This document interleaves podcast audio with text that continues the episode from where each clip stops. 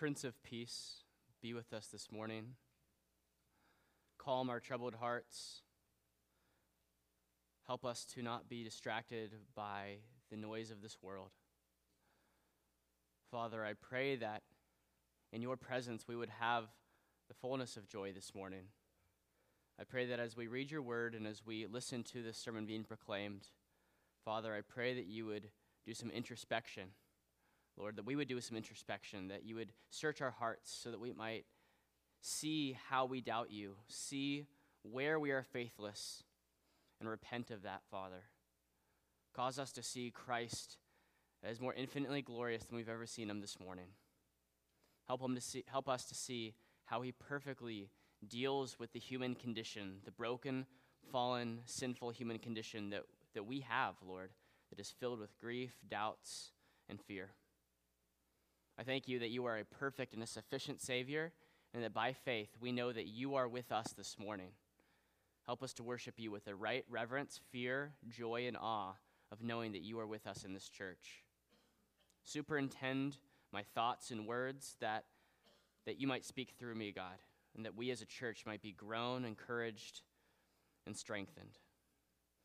May you do these things by your grace. In Jesus' name, amen. Good morning.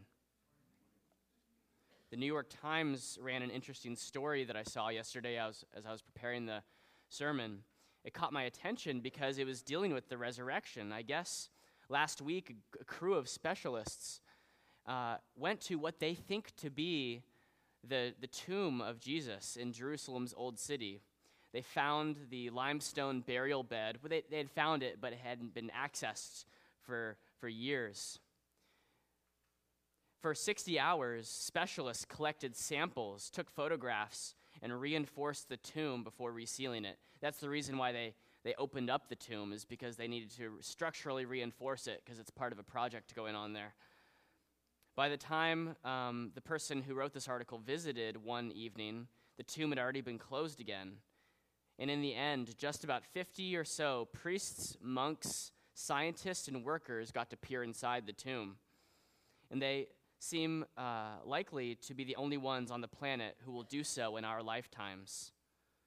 Talk a, a quote from one of the um, special engineers that was on the project. He said, The team felt the pressure. We had to be very careful.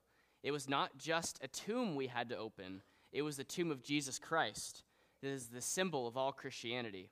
And he said, not only for them, but also for other religions. That slab had not been seen since the 1500s. The team that worked around the clock for three days gathered dirt, material, and from inside the tomb for future study. They closed it again quickly to avoid disrupting the visits from pilgrims as they, as they flock there every single day. So I thought this was an interesting article that they actually opened this tomb of what they think to be the tomb of Christ. Now, we I'll always have to take that with a grain of salt, um, and because we, we have to weigh in all the evidence. But even with that said, it's, it's amazing that this story like this would make the New York Times and that over, since the 1500s, this thing has not been opened. Um, here this morning in our passage, we have an empty tomb. In th- possibly this very tomb, Mary was stooping down to look in and was weeping because her Savior's body was not there. What this article reminds me of, and what it should remind us of, is that we worship a historical Christ. There's historicity to Christianity. And that means that Jesus was a real person and that there is a real tomb, whether it's that one or whether it's somewhere else, that is somewhere you can go to and physically visit in the world. That this happened, this occurrence of the resurrection of Christ, isn't just some parable or some symbol to give us some, some hope, but it is a real event that happened in history. And therefore, because it really happened, Jesus can deal with the very real problems in your life because Jesus really rose from the dead out of a real historical tomb in a, in a real place and location that you can still go today, that means that you and I can really be raised from the dead as well. We don't have to just say, oh, the resurrection gives me hope that I can do things and it's just a fun story. But no, you can have true hope that if your faith is in Christ, that you can be saved and you can be raised with him one day as well. So we are uh, Christians and we have a historic, real religion. Another thing that stuck out to me from this article is that hundreds of people were flocking to this, what they call a holy site, almost worshiping the ground and the tomb. But what, what wasn't mentioned in the article is that Jesus was not in that tomb. So, where is he? It begs the question. And the great news is that he is seated at the right hand of the Father, ruling the universe at this moment. And simultaneously, as he promised in Matthew, he is with us until the end of the age. He is here this morning with you and I. And so that divine reality should blow your mind and it should cause you to, to give your full attention to, to any thoughts that come to try to distract you, to cast them away, to say, I'm in the presence of Jesus and he is among us. And it should, get, it should cause you to want to know him and see him for who he is. We don't have to go to a holy site, but we have in this humble little church the ability to come and with reverence and awe and worship the true Christ this morning. Amen. So that the title of the sermon this morning is calmed, corrected and commissioned. And it's from the passage that we just read in John 20 verses 11 through 31. We have the good news that the Prince of Peace is alive and well today, and he knows you through and through and He is able to deal with the greatest painful grief that you might have in your life. He is able to calm your fears, and He's able to, to take care of your doubts. However, however frustrating they might be to you, He's able to, to, to take care of them and heal them and replace that with faith. This morning, we'll see that, that through faith in the resurrected Christ, we are calmed, corrected, and commissioned. So, first, let's see how Christ calms us. In verses 1 through 11, or sorry, 11 through 18 in our passage, we see him first approaching Mary. Death brought grief to Mary. She loved her Lord and her Savior, and the fact that she went to the tomb and the fact that he wasn't there, she didn't know where his body was, caused her to weep and the language is emphatic in the original. It's that she, her eyes were, were weeping so hard that she could barely see, even such that she thought that Christ was a gardener. and she didn't even, she wasn't even apparently stunned by these angels. She was in such grief that she didn't stop and, and, and recoil seeing these two angelic creatures, and she didn't even recognize Christ. That's how profusely Mary was weeping. Grief is not sinful, it's a right human emotion what we do with that grief matters. Jesus turns her grieving to elation when he reveals to her he's not, that he's not dead. He says to her, as we read in verses 15 through 17, he said to her, Woman, why are you weeping? Whom are you seeking? Supposing him to be a gardener, she said, Sir, if you have carried him away, tell me where you have laid him, and I will take him away. Jesus said to her, Mary. She turned and said to him in Aramaic, Rabboni, which means teacher. So just by saying Mary to her, he was able to si- silence her grief and turn it into joy. Notice that Jesus does not distract Mary. He doesn't seek to suppress her grief. He doesn't tell her a lie. He also doesn't provide some hyper suggestion for her to do. Say, oh, well, Mary, as long as you just say these mantras to yourself, your grief will, will go away. He doesn't give her a false promise. But Jesus deals with the heart of the matter, he deals with her grief. And he corrects her. He, re- he points out to the fact that her grief is not right. And we'll look at that in a second. But the fact is that Jesus is so merciful that he comes and he's able to still her tears and he's able to silence her grief. Jesus is able to do the same for you and I this morning. Have you lost a loved one before in your life? Have you lost someone or something that you cared so deeply about that you spent days, weeks grieving that loss? I'm sorry if that's happened to you. The reality is that that will happen to each one of us in our lives, that we will lose some, someone that is close to us. And grief is the proper response. If we don't grieve, it, it almost shows that we didn't care about that person very much. So Christ gives us these human emotions that we have so that we can express them Christ is able to come and he's able to heal our grief in a way that nothing else and no one else can. Christ comes and reminds us that while people, pets, sports, and anything else in this world may fail us or may die or may go away, he reminds us that he is Lord and all of those other things should fall into their proper place. That my wife and my children, I am to love them while they are with me, and I am uh, to steward them as gifts from God with the very realization that God gave them and he can take them away. My grief is right if anyone close to me dies. And yet, Christ is, comes and reminds me, and he reminds you in the midst of your grief, that anything in this world can be given and can, can be taken away, but he is everlasting. And that he is your Lord and he's your Savior. And if you have a relationship with him, you do not have to stay grieving, but you can know that God is sovereign and there's a reason and there's a purpose for whatever that loss might be. No, there's, there's some ways that Christ cannot replace the love of a wife if you lose, lose, lose a wife or a spouse. But the love of Christ is sufficient to calm, uh, to calm us, to stop our tears. And his love can overcome and supersede any hurt that we have. He's the one who can heal the wound that we have. God allows grief to come into our life to remind us that this life is finite and that our hope and our trust in any person, thing, or, or creation, we cannot make those things ultimate.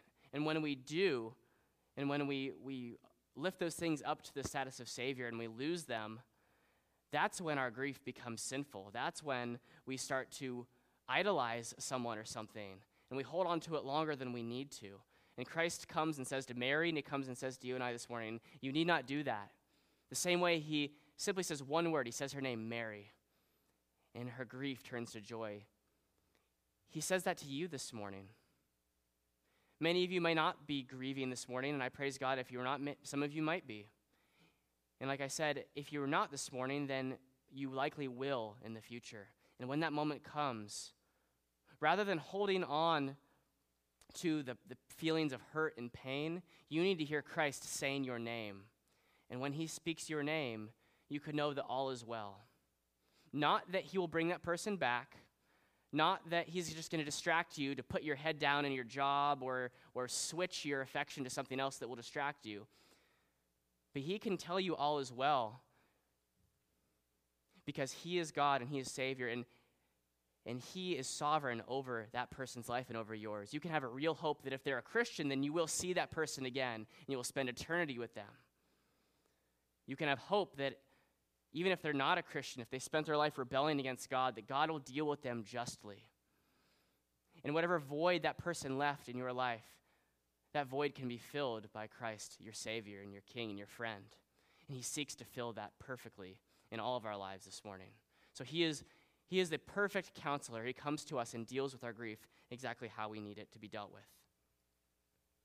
He doesn't only deal with grief, but look later in this passage. He also shows up to the disciples and he deals with their fear. He brings perfect peace to their fear. The disciples are locked, have locked themselves in the upper room because they're afraid that the Jews are going to come and persecute them and crucify him, them just the same way they did their Savior. And so they're, they've holed themselves in.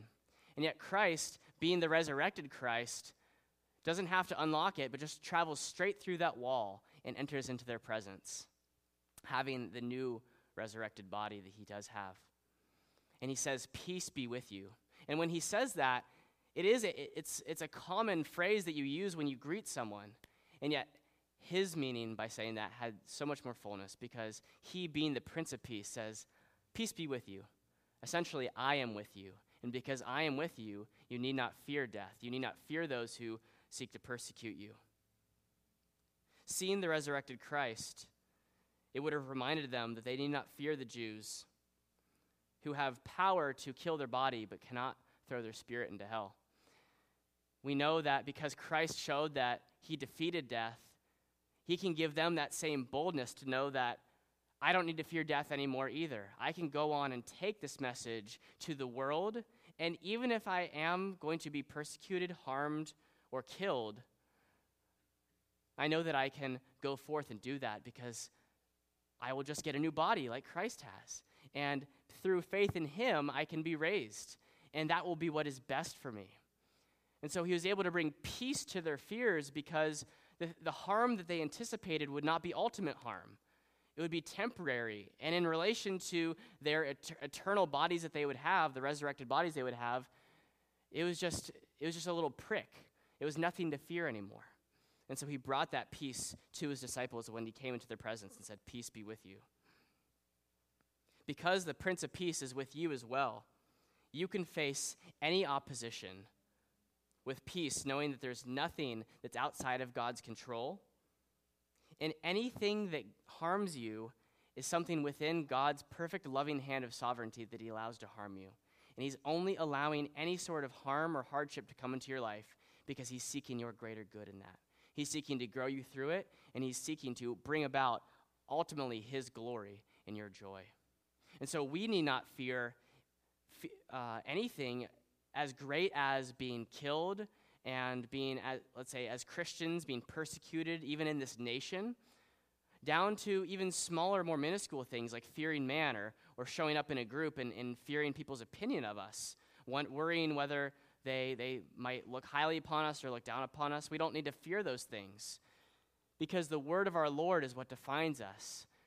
And his word of peace, saying, Peace be with you, I am with you, gives us the reality that we don't need to be worried about harm coming upon us. We don't need to fear affirmation from people in whose nostrils is breath, as Isaiah says. But if the God of this world, if your creator is with you and he's saying, I am with you and peace is with you, then you can be, assured that there's nothing that he's going to he's going to give you with that he will not always walk right alongside you to handle. And if you're tempted, he will always provide a way out, as Hebrews 10 reminds us. In Hebrews 13:6, it says that so we say with confidence, "The Lord is my helper. I will not be afraid. What can man do to me?" So the, the author of Hebrews recognizes that if the Lord is his helper, he need not fear. What can man do to him? He says that hypothetical question knowing that man can do things to him, he can hurt him. But in proportion to the peace of Christ, in proportion to what happens after you might be harmed or killed, it makes that harm insignificant and causes all the fear to cease. Because Christ defeated death, we don't have to fear it or anything that might lead to it. You'll be glad too as long as you open your eyes and your faith is in the Lord. So we can see here that when he said, Peace be with you, they were glad, and it's because they saw that their Savior was alive. Will Christ come and show himself physically to you? Will he show up at your doorstep? No, he won't. So it requires faith to see him, and it requires faith to see him clearly through his word. And as we see him through faith, we too can be glad and not fear. Christ, the calmer of our souls, doesn't stop there, but he deals with Thomas's doubt as well we see in verses 24 through 29 that doubt is met with assurance. So some of you might be struggling with doubt. Others of you might say that I don't struggle with doubt, but when you're pressed into a difficult situation, when something comes into your life that, that is hard for you and it is bleak, in that moment, doubt may arise. And so we see Jesus confronting Thomas's doubt by graciously showing him evidence the evidence Thomas was looking for and approached him in a loving way.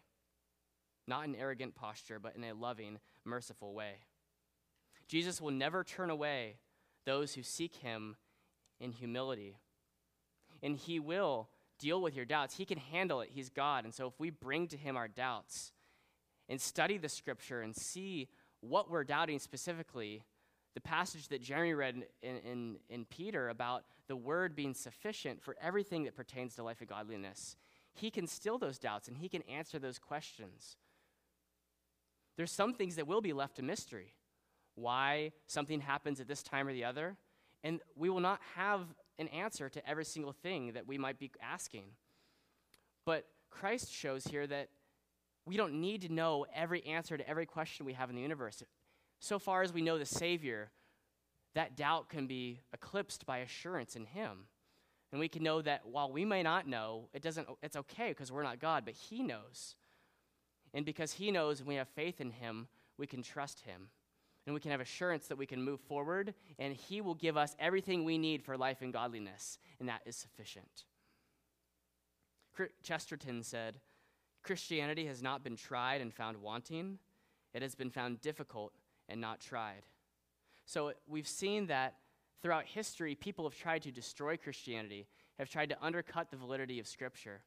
People have brought their doubts, and yet Christianity is still going strong, and it's still going forward, and the gospel is still being proclaimed to the ends of the earth. And the gates of Hades have not prevailed against God's church. We see that God can handle our doubts. Now, we'll see here in a second as well that, that Jesus doesn't simply say, well, you know, I invite everyone in the world to come and examine me, that I, I willingly want to sit and let atheists and people who hate me and who live rebelli- in rebellion to me, I want them to come and question me and put me on the stand. He's not saying that. We'll see in a second that he corrects Thomas and rebukes him for his doubt. And he will come and correct and rebuke your doubt as well because he has provided sufficiency in his word for you to be able to know him and to be able to have your questions answered. And so there's no reason why we should doubt him. His revelation is clear. But what we can't lose sight of is the fact that Jesus, before correcting him, before dealing with his error, Jesus comes and he brings peace to Thomas. He comes and he, he's merciful with him and he lets him see the wounds in his hands. He comes down, he condescends, comes to Thomas's level, and deals with him because he loves Thomas and he wants to show him that he is true and he is real. Jesus can do the same for you, and he does. Now, we don't have Jesus again physically here to touch, to see, and to still our doubts in the, the naturalistic sense as we looked at last week. Jesus doesn't say, I'll jump into a test tube for you to examine me and for you to figure out by your own uh, intelligence that I am true. He doesn't subject himself to that. But Jesus does give us his word and his revelation. And he says, I am the way, the truth, and the life. I am the truth. I and and you do not and even though you might have doubts, you might not know if he's true, you can bring that to him and he will prove to be true time and time again. So I invite you to come with your doubts, come with your fears, come with your grief to the Savior. This side of heaven, will we be perfect? Will we never struggle with any of these things anymore? No. And what I am not saying and what Christ isn't showing us in this passage is that he's just the silver bullet that if you just put your simple faith in him, everything will be fine and life will just be dandy. That's not what is being said here. What's being said here is that we have a true source uh, of comfort. We have a true source of peace that we can come to and bring all of our struggles to. And He is able to silence them, He is able to still them and replace them with His perfect peace. So, would you do that this morning? Would you bring those to the Savior? I want to tell you about the life of William Cowper, a, a, a famous uh, songwriter who was friends with John Newton. And Newton, as we know, wrote Amazing Grace. And Cowper wrote songs we sing that they're a fountain filled with blood. Um, and also the other one about um, uh, his, his pro- sorry, I didn't write it down, but, but God's providence um, looking like dark clouds, but then him actually having a smiling face behind those clouds. So William Cowper wrote these songs that we sing. He had a very troubled life, and he was able to find Christ to be his perfect peace. He had a mother that died at the age of six. He had paralyzing depression. He had mental breakdowns. He had a seven year relationship. He was engaged to be married, and, it, and the fiance's father called it off. He tried three different ways to commit suicide and was put into an insane asylum. His doctor, Dr. Cotton, shared the gospel with him, and William Cowper read the scriptures, and God saved him. He was able to write the following lyrics. As much trouble as he went through and still struggled with to the end of his life, William Cowper was able to say this The dying thief rejoiced to see the fountain in his day. And there may I, though vile as he, wash all my sins away. For since by faith I saw the stream, thy flowing wounds supply, redeeming love has been my theme and shall be till I die. We're talking about someone who struggled with the deepest depression, who had those that were closest to him in his life be, be ripped away from him, have a woman who he had such love for and was engaged for seven years, not never followed through and wasn't able to marry her. I'm not saying that his struggles are any harder than yours. Everyone has different trials and struggles they go through. But this is a man that was confronted with the love of Christ and was preached the gospel to.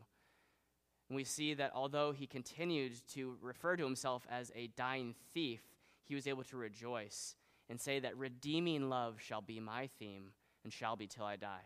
I pray the same for you this morning that whatever you might be going through, you might say, Redeeming love is my theme, that I bring all my troubles to Christ and he's able to silence them. What peace are you currently forfeiting because you've neglected to seek the Savior through his word? Think about that. Have you considered that the trials in your life are the very means by which God wants to give you true peace in the Savior rather than, than just taking those problems away? Notice here that he doesn't take the problems away. For the sake of the disciples, they are locked behind these doors, fearing that they'll be killed. And church history tells us that most of them were indeed killed.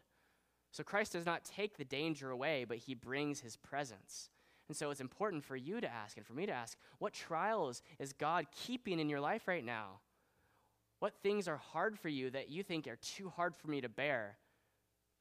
That are too hard for you to bear alone, that God wants you to rely upon Christ and to see his presence in your life so that you can handle them in a God honoring way and so that you will be grown to have greater faith in the Savior.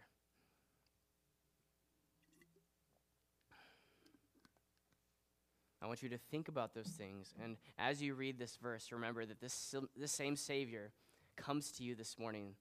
He, he, he's with us, and He is able to provide that perfect peace.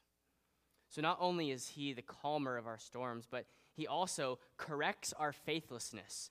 Jesus corrects our faithlessness, just as He corrected Mary's, the disciples, and Thomas's.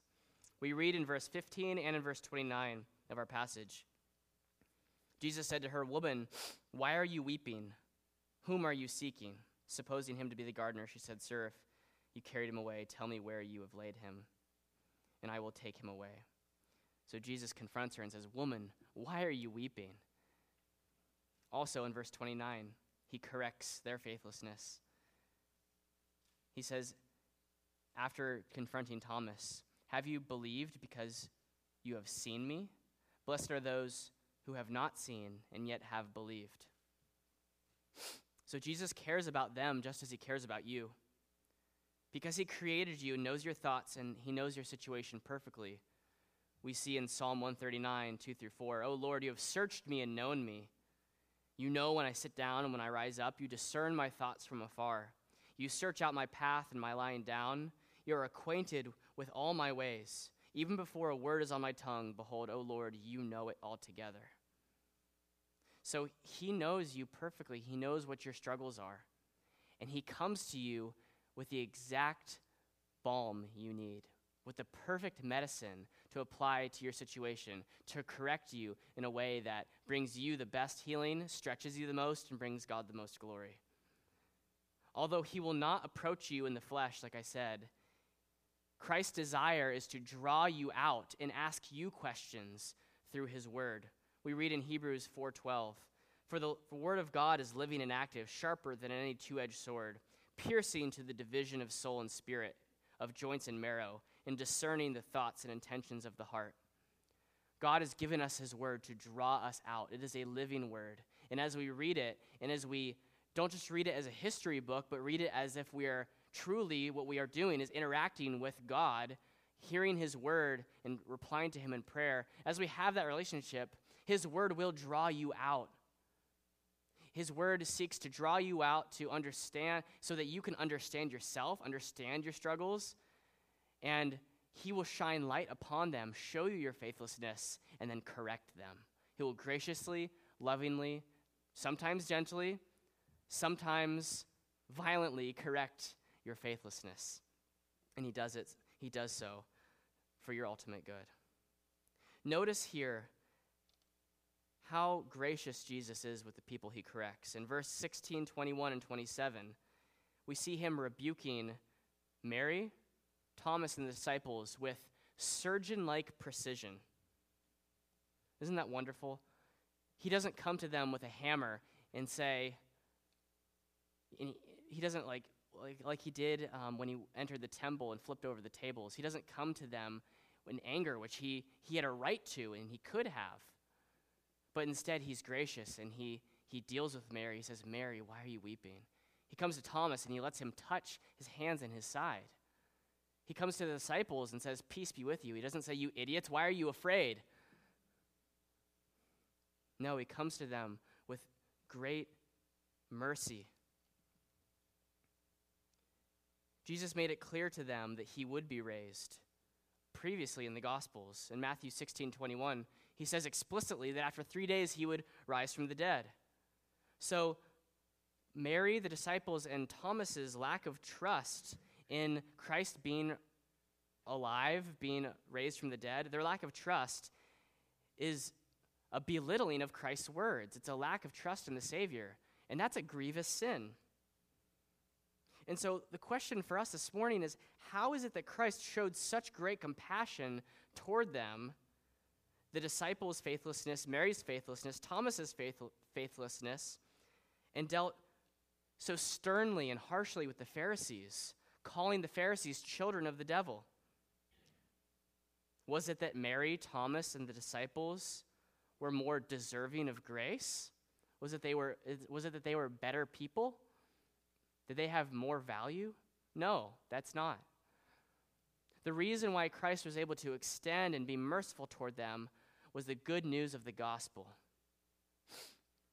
What happened was that Christ came into the world to die for the sins of his elect, of his children, of his sheep, as we're told, or as we were told earlier in John 6. He knows who he is dying for, and he's not dying for those who would live their entire life in rebellion against him, but he's dying for those who would repent and put their faith in him. He died for the elect, and in that definite atonement uh, to a specific people, he's able to place his love on them, not because they're better than the Pharisees, not because they're better than, than the wicked, but because they are wicked, and he's choosing to set his love on them because of the counsel of his will, because it will bring God the most glory in his divine plan. So he's able to show mercy towards Mary, Thomas, and the disciples because on the cross, what happened was all of their faithlessness was placed on Christ's shoulders. The faithlessness that belittles the glory of God Christ took upon himself. He took the punishment for their faithlessness. He became sin who knew no sin, so that we and so that they might become the righteousness of God. Mary, Thomas, and the disciples did not, there's nothing good in them that, that caused Christ to be tender and gentle with them. But it was because their punishment had already been absorbed on the cross. And because their faithlessness had been completely forgiven, Christ was able to bring peace to them, and he was able to deal with them in a, a, tender and compassionate way because he didn't look at them as criminals any longer. He had just paid for their debt, and he had looked at them as beautiful, radiant sons and daughters of the living God, co heirs to the grace of life. That's how he approached them. And he was able to because all, all of their wicked deeds had already been placed on his shoulders, and he saw them in him. He saw them as clothed in his own righteousness. And because he did, he, he was able to do that for them, and he's able to do that for you this morning. If you have repented and placed your faith in Christ, Christ can approach you tenderly as well. Richard Sibbes says that there is more mercy in Christ than sin in us. There is more mercy in Christ than sin in us. That's from a bruised reed. Christ knows you well enough to know whether you need to be sharply rebuked and knocked off your horse, like Saul was when, when God made him Paul. He also knows when you need to be encouraged. He will come with surgeon like precision and deal with whatever is troubling you. We must learn from this as well. we are called to, to correct, rebuke, exhort, to teach, to encourage each other in the church. And I know for me, I am guilty so often as coming with a hammer toward, um, toward brothers and sisters and not drawing them out with questions, not seeking to know them, but trying to slap a verse onto their life and onto their situation that I think will help. And there might, might there might be truth to it, but it isn't seeking to know that person and love them in a way that will best help them, that will best love them. But it's, oh, well, how can Kurt do what the, what the right thing is? In a passage like this this morning, it comes and it rebukes me. It says, Kurt, no, you need to be more like Christ. You need to rebuke and correct in the way that he did. He didn't come with a hammer toward Mary, but he came and it says, it says later, he said, Stop clinging to me which implies that he let her come and hug him. So he didn't just say, back off, woman. He referred to him as woman as, as he did with his mom in John 2, which was a very formal, um, but it wasn't any a de- demeaning term. It was a very formal um, way to address Mary. And he dealt with her in such a way that um, brought calm to her troubled heart and reminded him that he was alive. And he, but he didn't let her stay in that faithlessness. He says, Don't cling to me, for I have not yet ascended to the Father, but go to my brothers and say to them, I am ascending to my Father and your Father, to my God and to your God. And so he says that, you know, I have more work to do. So rather than coddling her or being her enabler to say, you know, you know what, Mary, I'm just going to set up shop and I'm going to live the rest of my life with you so that you can be calmed. No, he says, I have a mission to accomplish. I'm going to go and do that. And but before I do, I'm going to equip you with the means so that you can have faith in me so that your, your peace isn't contingent on my physical presence, but that I can be with you through your eyes of faith. So he does not enable or agree with their sin and their faithlessness. With Thomas, notice how he lets him touch his hands inside but he says right after that, Blessed are those who have not seen me and yet believed. So, in a sense, he's, he's implying that, that Thomas doesn't have that same blessing. That he, it took his physical presence for Thomas to believe. And yes, he, he equips Thomas and sends him out and uses him, and Thomas is a believer. And yet, the blessing of, of knowing Christ through faith, he lets Thomas know that no, you, you forsook that blessing whenever you did not choose to trust me. I will still come to you and I will still be gracious with you, and I will equip you with that faith that you can have for the rest of your life. But it was not right for you, and you were not blessed in needing to see my physical body. You and I are tempted to overlook sin in others at times because we don't want to face our own sin. Christ isn't like that. He's sinless. And so he doesn't avoid talking to people about sin, he doesn't avoid correction because his ultimate desire is not for people to like him, to be the most popular person in the world, but his desire is to have these people be the best worship of, worship, worshipers of God possible. And he knows that in order for that to be the case, he must eradicate the sin in their lives and must come to them with that scalpel to cut that out. So he does, doesn't overlook sin, but he, he corrects them for it. He loves us too much to allow us to continue to continue in our sin, sinful faithlessness. And so, for you, an important application for this is are you quick to accept correction from the Lord? The verse we read in Hebrews 4 that says that his, his word is sharper than a, a double edged sword, do you place yourself underneath that sword? Do you seek to be corrected by Christ, or do you just seek to pick out verses that agree with your, with your life? It's important that you see that you have fallen short of the glory of God.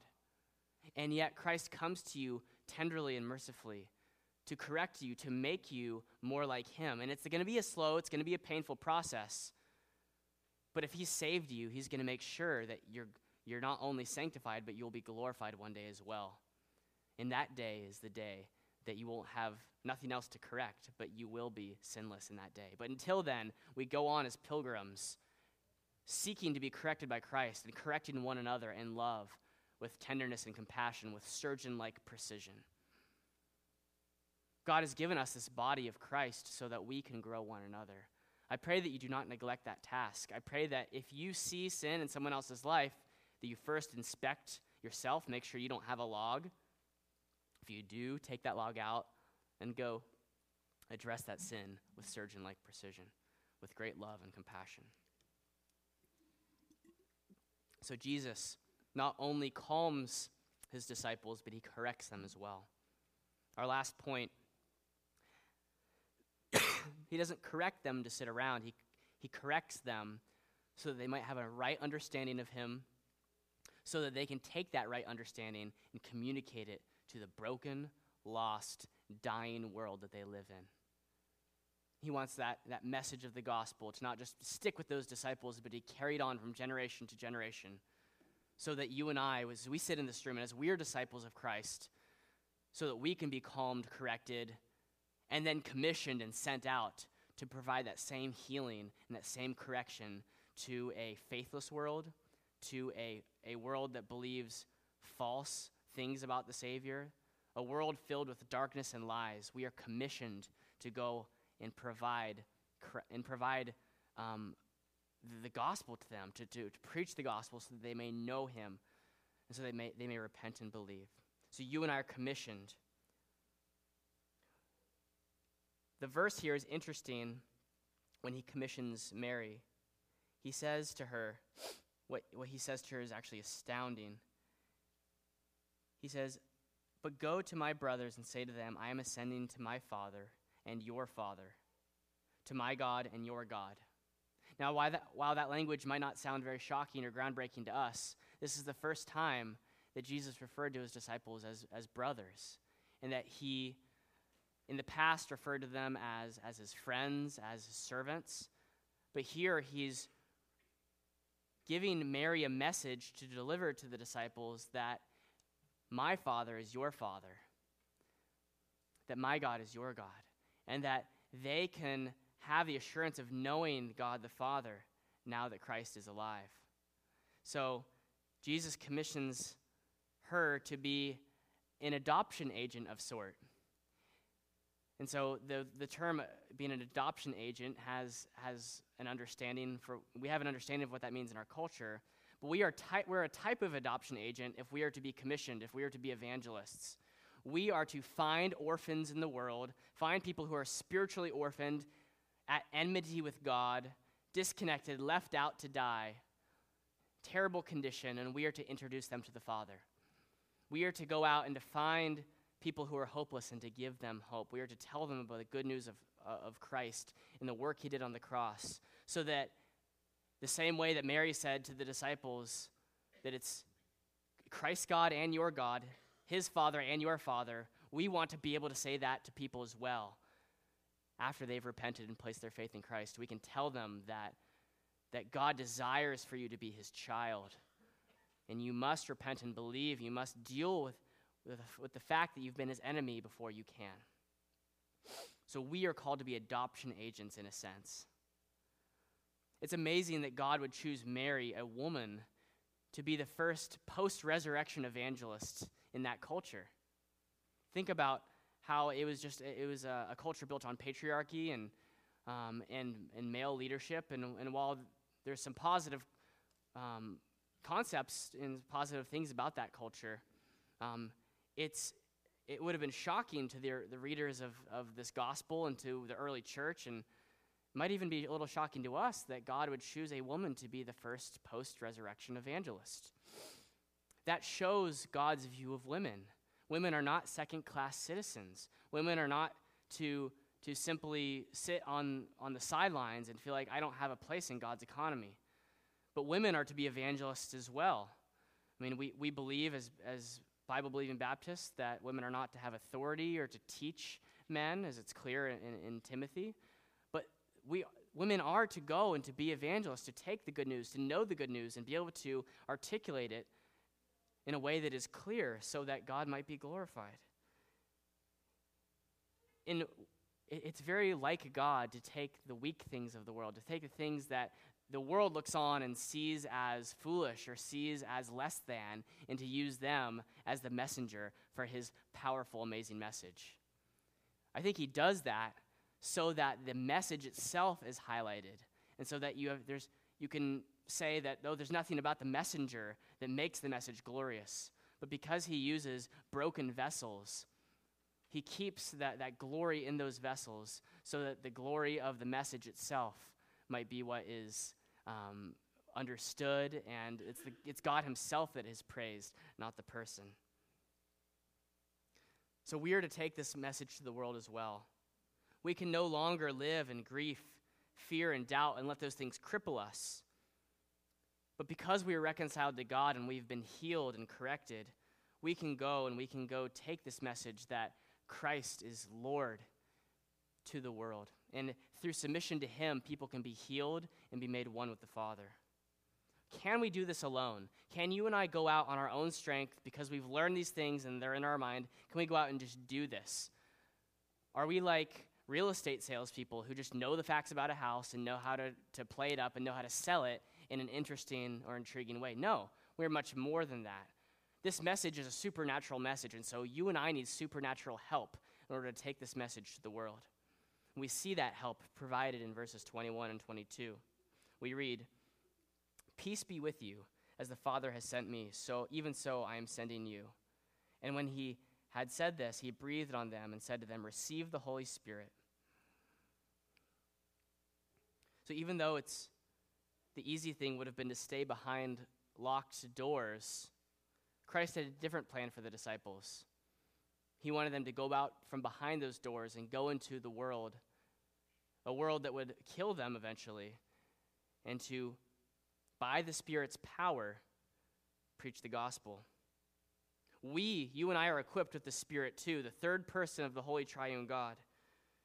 And we're equipped with the Spirit so that we can fight against spiritual forces, so that we can have the power of the gospel be preached through us, knowing that it's not me who's powerful, it's not my words that are eloquent, but it's the Holy Spirit who, is, who provides unction to my words, and that it's through his power it hits dead ears and makes them alive we cannot build this church. The disciples cannot have, could not have built this church on their own, on, on their own strength.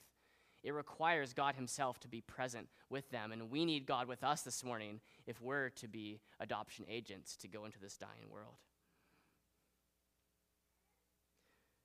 An interesting th- thing to note here is that He breathes and they receive the Spirit.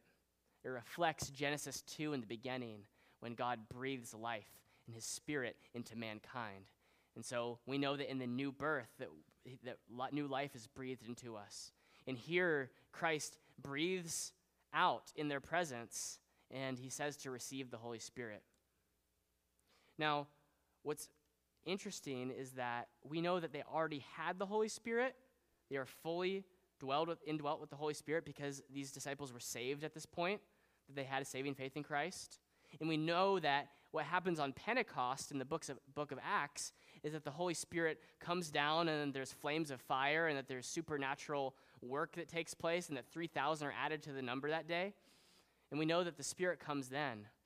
And so a lot of times people wonder, well, what is this giving of the Spirit here? Is there like a partial Spirit that you give a little, you know, one portion and then a little more and then you have a little more of the Spirit? If so, should, should I be seeking for more Spirit today? No, that's not the case at all. They were already filled and had the fullness of, of God in them because they were saved by His grace. They had the Spirit. And yet, what Christ is doing here is similar to when He washed the disciples' feet. He's providing them an illustration or example to tell them of the work they are to do. When, when Christ instructed them to, to, to wash each other's feet, He wasn't saying, Your task, disciples, is to go out and to open a, a, a foot salon. That wasn't, that wasn't the task for the church. It was to serve and to do the lowliest thing that, that was imaginable in that time. Likewise, when he breathes, he's not saying, have the Spirit, and the Spirit is entering them now. They already had the Spirit. And the Spirit would equip them in a special way on Pentecost. So, what is happening here is when he's equipping these disciples to go carry the Great Commission out, he's telling them that the Spirit will be with you. And he's symbolically breathing, saying that my spirit, the spirit of Christ, the ministry you've seen with your eyes, that same ministry you are to carry forth now. So it's a, a passing of a, a, baton in sorts. But we know clearly, clearly from John 7:39 that the disciples were told to wait for the Spirit to come. And it said that he would not be sent until Christ was glorified or went back up into heaven to be with the Father. So Christ is not glorified until Acts 1. And so we know that this is not yet the giving of the Spirit, but with all of that aside, this, this symbolism and this message is, is laden with power. And you and I should see that if we are to be disciples to carry out this message, to establish the church, and to be the church, we cannot do this alone, but we must do it in the power of the Spirit.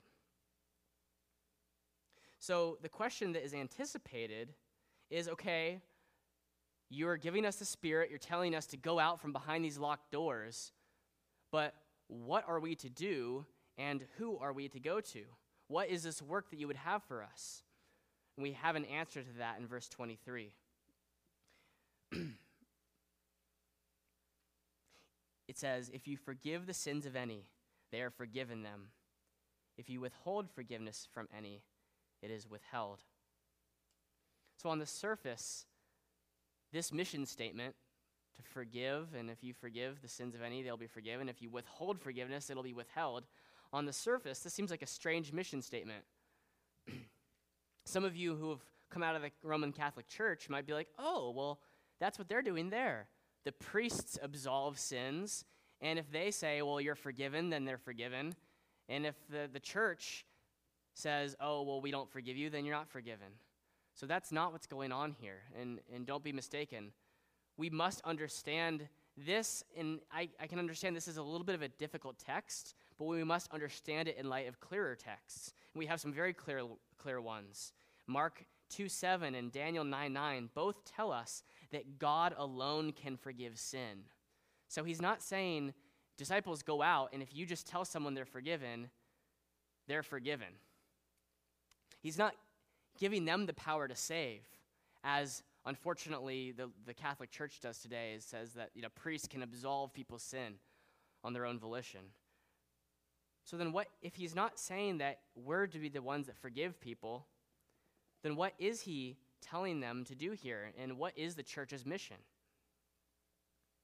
Because the Bible is one harmonious, cohesive, non contradicting unit, breathed out by God, who cannot lie and cannot contradict himself, we can look at other similar verses to help provide what the right meaning of this is. So if we look at Matthew 16 and 18, of the authority that the church is given of the keys of the kingdom, we can understand this passage in light of that, and it makes a lot more sense. So let me read Matthew 16, 19 to you and Matthew 18 as well. I will give you the keys of the kingdom, and whether you and whatever you bind on earth shall be bound in heaven, and whatever you loose on earth shall be loosed in heaven. And then later in Matthew 18, if someone who refuses to repent, um, it, it, it, goes um, through the context of approaching him once, um, bringing two or more people with them if, you, if he refuses to repent, telling it to the church. So we're here, in Matthew 18, verses 7 through 18. If he refuses to listen, to listen to them, tell it to the church. And if he refuses to listen even to the church, let him be to you as a Gentile and tax collector. Truly I say to you, whatever you bind on earth shall be bound in heaven, and whatever you loose on earth shall be loosed in heaven. So, what do we know then? How can we interpret these passages in light of some clearer ones? What he's calling us to do here is to take the message of forgiveness to the world. And if, as God's people, as the church, if we say, if we tell them the message of the gospel and Christ truly does forgive them, then the fruit of that forgiveness will be evident in their lives and they will testify to God's work in their lives. And it's our job as a church to, to test the validity of that statement. To say, yes, we affirm you to be a brother in Christ, that, that yes, you have been forgiven and you are one of us and you are a believer. Similarly, we as a church have been given the keys to determine when one is not repentant and their life shows that they have not received forgiveness. So then we are to likewise say that no, you are not you're, you have not been forgiven by God. That if their life shows they live like the devil and it's in contradiction to the word of God and they're not willing to repent, then we as a church cannot affirm that they are part of the true church and connected to Christ. So in that way, um, we are to um, we are to forgive and we are to we don't withhold forgiveness, but we are to say that no, you have not truly repented and you have not been forgiven yet. And we are not to invite you to take the Lord, partake of the Lord's table. We're not going to include you in membership and treat you like a brother if you're not acting like one. And so, what Christ is commissioning you and I to do, and what he's commissioning to the disciples to do, is essentially to build the church. And a lot of times we like to focus on the, the positive aspects of it, of going out and making disciples.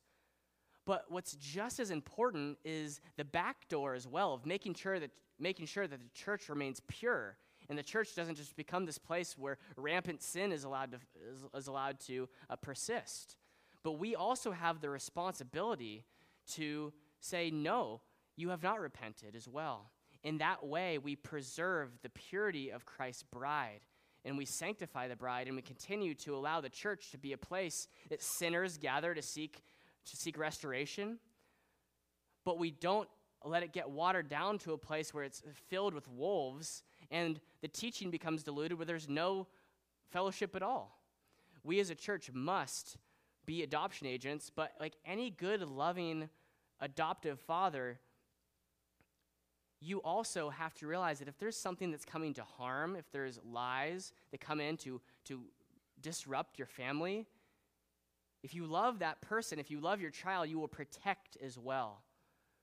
And our culture hates that.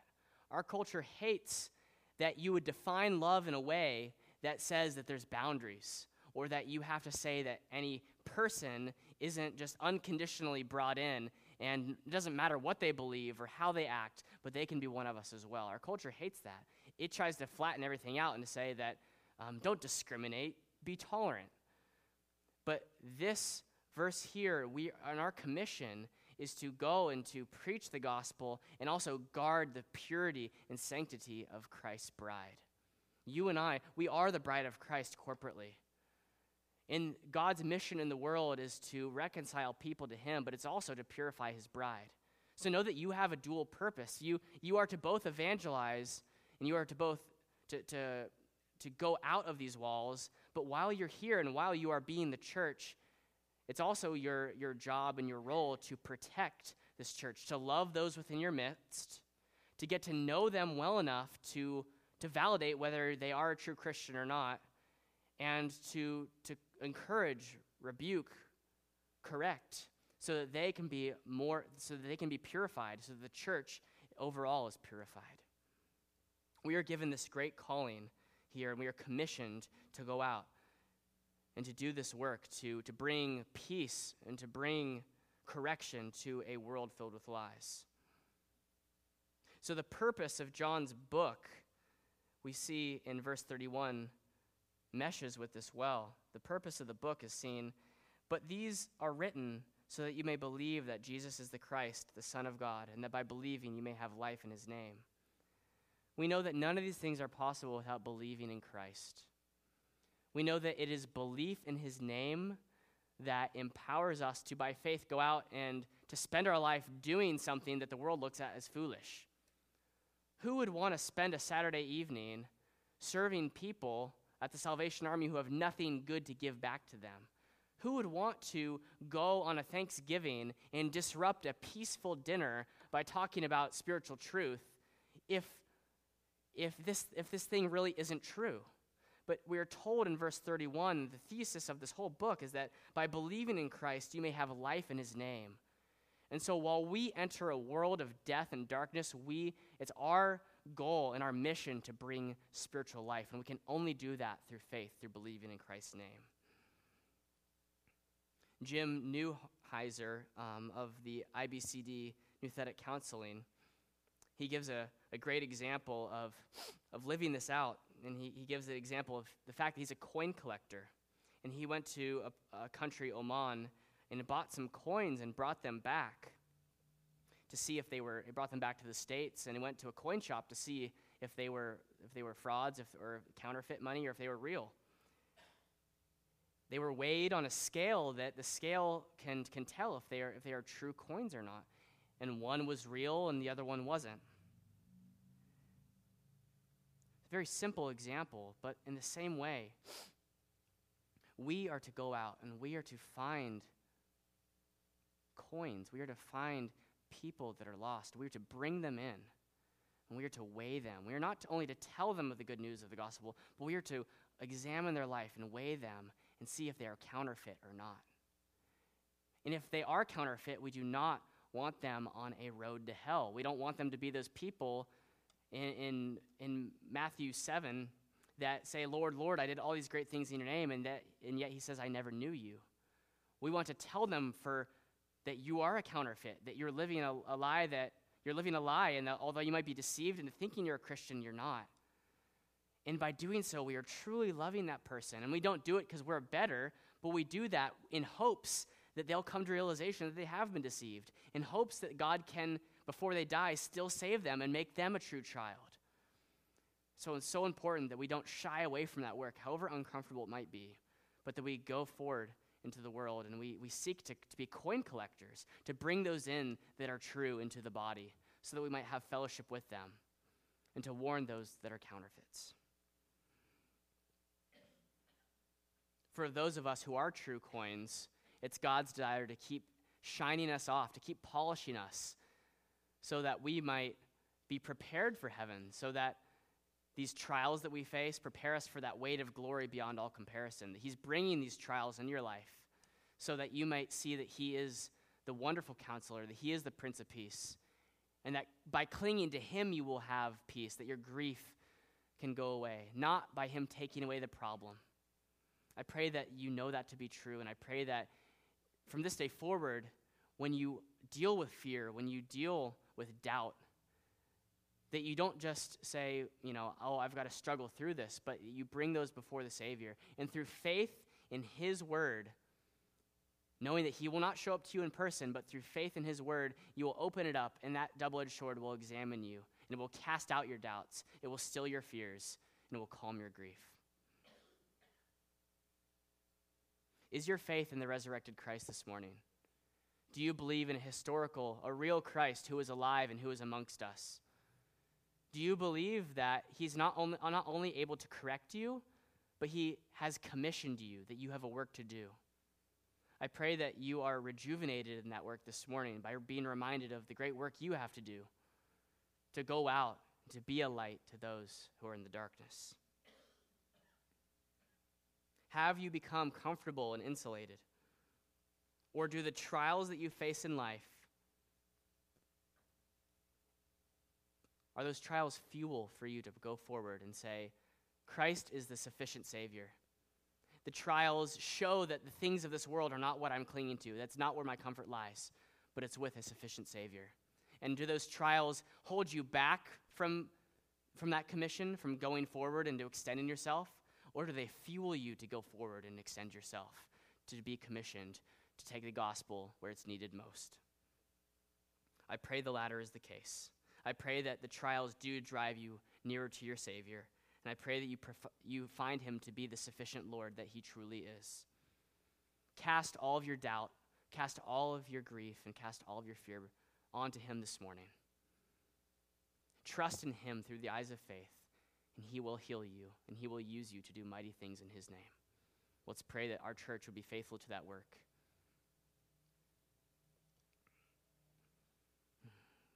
Great God and Savior. We are faithless. Lord, we, like Thomas, don't trust your word. And yet, Lord, you've graciously and patiently come to us. You've showed us the holes in your hands and your side. Lord, you've showed us through your reliable word. Help us to trust in its sufficiency this morning. And help us to be calmed, corrected, and commissioned by you. Lord, may we not shy away from being the church.